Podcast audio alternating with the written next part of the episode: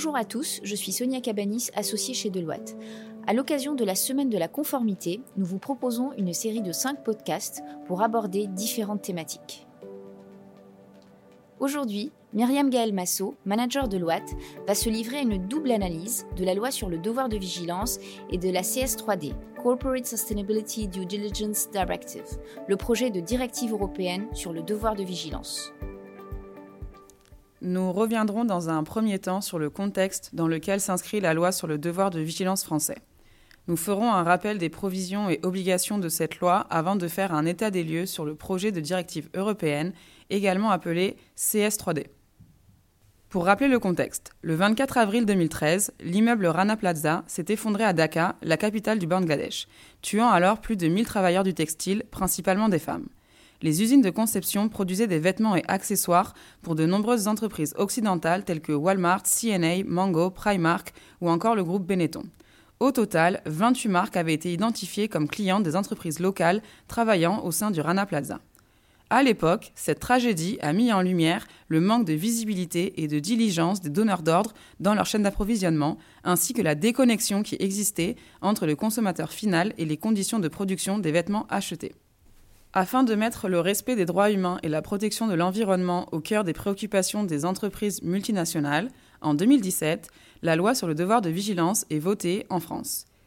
Nous allons donc désormais parler de cette loi, plutôt pionnière dans la législation internationale en termes de responsabilisation des donneurs d'ordre et de maîtrise globale des impacts sociaux et environnementaux attribuables aux activités de l'entreprise, y compris au travers de sa chaîne de valeur.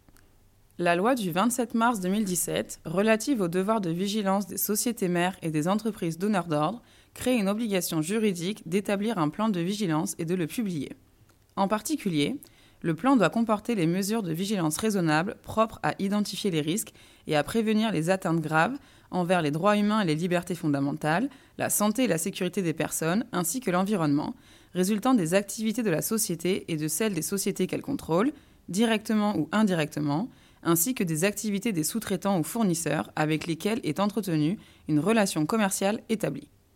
De plus, les mesures de vigilance raisonnable consistent en une cartographie des risques destinés à leur identification, leur analyse et leur hiérarchisation, des procédures d'évaluation régulières de la situation des filiales, des sous-traitants ou fournisseurs avec lesquels est entretenue une relation commerciale établie, des actions adaptées d'atténuation des risques ou de prévention des atteintes graves, un mécanisme d'alerte et de recueil des signalements relatifs à l'existence ou à la réalisation des risques, établi en concertation avec les organisations syndicales représentatives dans la dite société, un dispositif de suivi des mesures mises en œuvre et d'évaluation de leur efficacité. Tout manquement aux obligations précitées peut faire l'objet d'une mise en demeure, notamment de la part de la société civile. En l'absence de réponse satisfaisante dans un délai de trois mois, les requérants sont en droit de lancer une procédure devant la juridiction compétente, y compris si les victimes sont situées à l'étranger. Si aucune disposition ne fait état de poursuite pénale, la responsabilité civile de l'entreprise peut être engagée et des dommages et intérêts peuvent être exigés par les requérants. Le devoir de vigilance français ne s'applique qu'aux entreprises ayant leur siège en France et aux filiales de sociétés étrangères dont le siège est situé hors de France avec des filiales françaises ayant soit plus de cinq mille employés en France, soit plus de dix mille employés dans le monde. En revanche, malgré un déploiement progressif attendu de la directive européenne, un nombre bien plus conséquent d'entreprises seront concernées puisque les seuils d'application seront de cinq cents employés et cent cinquante millions de chiffre d'affaires pour le groupe un, deux cent cinquante employés et quarante millions d'euros de chiffre d'affaires pour le groupe deux. Il convient de noter que le chiffre d'affaires considéré sera européen pour les entreprises non basées au sein de l'Union européenne et mondial pour les entreprises de l'Union qui, par ailleurs, sont les seules à bénéficier du seuil concernant le personnel. Si le projet de directive européenne présente maintes similitudes avec le devoir de vigilance français, le texte de l'Union européenne présente quelques spécificités. D'une part, des précisions sont apportées sur les informations publiées. Les atteintes à l'environnement sont spécifiquement définies en référence à certaines normes de droit international et une approche anthropocentrique est adoptée, c'est-à-dire que les dommages environnementaux ayant des impacts sur les droits humains, tels que le droit à l'eau ou la santé, sont notamment considérés. De plus, le plan de transition climatique est rendu obligatoire pour les entreprises du groupe un. D'autre part, la responsabilité des administrateurs est formalisée et accrue, notamment au regard de l'intégration de la diligence raisonnable dans la stratégie de l'entreprise.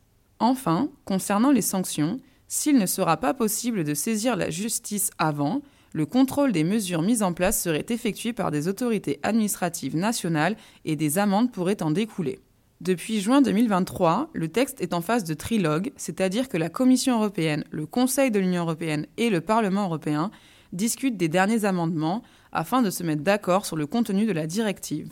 Globalement, lorsque le Conseil de l'Union européenne a adopté sa position en fin d'année deux mille vingt-deux, les principales modifications par rapport au texte proposé par la Commission européenne concernaient le déploiement progressif ainsi que l'exclusion des services financiers et de la chaîne de valeur aval dans le périmètre d'applicabilité de la directive.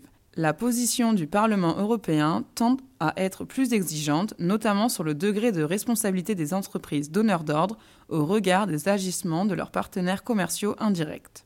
Il conviendra de noter que cette future directive fait débat au-delà des instances de l'Union européenne, notamment parmi les acteurs de la société civile. En particulier, les activistes et certains représentants des travailleurs ont relevé plusieurs points d'achoppement. Tout d'abord, la charge de la preuve est très critiquée, puisqu'il reviendrait aux victimes présumées de prouver l'infraction ainsi que le lien de cause à effet avec les activités de l'entreprise incriminée. Cet élément est d'autant plus problématique que les parties prenantes concernées sont généralement particulièrement vulnérables et que la proposition ne prévoit pas d'aide ou d'outils leur permettant de surmonter les nombreux obstacles en matière d'accès à la justice. De plus, certaines organisations craignent que l'engagement avec les parties prenantes soit relativement limité, notamment lors de l'évaluation des risques potentiels et actuels. Par ailleurs, l'inclusion du secteur financier est l'un des points les plus controversés de la directive européenne sur le devoir de vigilance en cours de négociation. S'il est indéniable qu'il existe un lien indirect entre les services financiers, tels que les prêts, les crédits et les effets néfastes créés par les entreprises bénéficiaires, et alors que le Parlement européen a voté en faveur de règles obligatoires pour les institutions financières, y compris les gestionnaires d'actifs et les investisseurs institutionnels, les États membres tendent à opter pour une exclusion du secteur, à l'instar de certaines associations d'entreprises. En outre, concernant les seuils d'applicabilité du groupe deux, seules les entreprises appartenant au secteur identifié comme un risque en termes de protection de l'environnement et de respect des droits humains, c'est-à-dire l'industrie textile, l'agriculture et l'extraction minière, seront soumises à la directive européenne. Les P M E seraient également exclues. Si les motivations sont compréhensibles, il est estimé que du fait de ces restrictions, une part négligeable des entreprises du groupe deux serait sous le joug de la future directive. Enfin, la pertinence du périmètre d'applicabilité est remise en question. En restreignant les activités de diligence raisonnable aux relations commerciales établies, les partenaires plus informels, avec lesquels l'entreprise donneuse d'ordre pourrait maintenir des relations moins durables, sont exclus, alors qu'ils présentent potentiellement plus de risques environnementaux et sociaux. Nous en arrivons à la conclusion de ce podcast. À date, les enjeux sociaux étaient principalement couverts par des standards internationaux et des principes directeurs tels que ceux de l'ONU ou de l'O C D E. À travers la C S trois D, l'Union européenne précise ses attentes sur les valeurs sociales qui sont au cœur de la conduite responsable des entreprises. Évoquons dès lors la manière dont les entreprises répondent à l'arrivée de ces nouvelles exigences réglementaires. Elles s'attachent à déployer des actions d'identification et de gestion de leurs impacts environnementaux et sociaux, y compris dans leur chaîne de valeur, ce qui n'est pas une mince affaire. Par ailleurs, cette démarche s'inscrit dans un changement de perspective par l'adoption d'un prisme people et planète dans l'analyse et la gestion des risques. De plus, de par la transversalité des enjeux évoqués, une grande partie des directions sont impliquées pour faire face aux demandes réglementaires. Les entreprises tendent également à dialoguer de plus en plus avec les principales parties prenantes externes concernées, telles que les communautés locales et les O N G. Je vous remercie pour votre écoute. N'hésitez pas à nous solliciter si vous souhaitez discuter de ces thématiques ou de vous connecter sur notre site internet pour plus d'informations.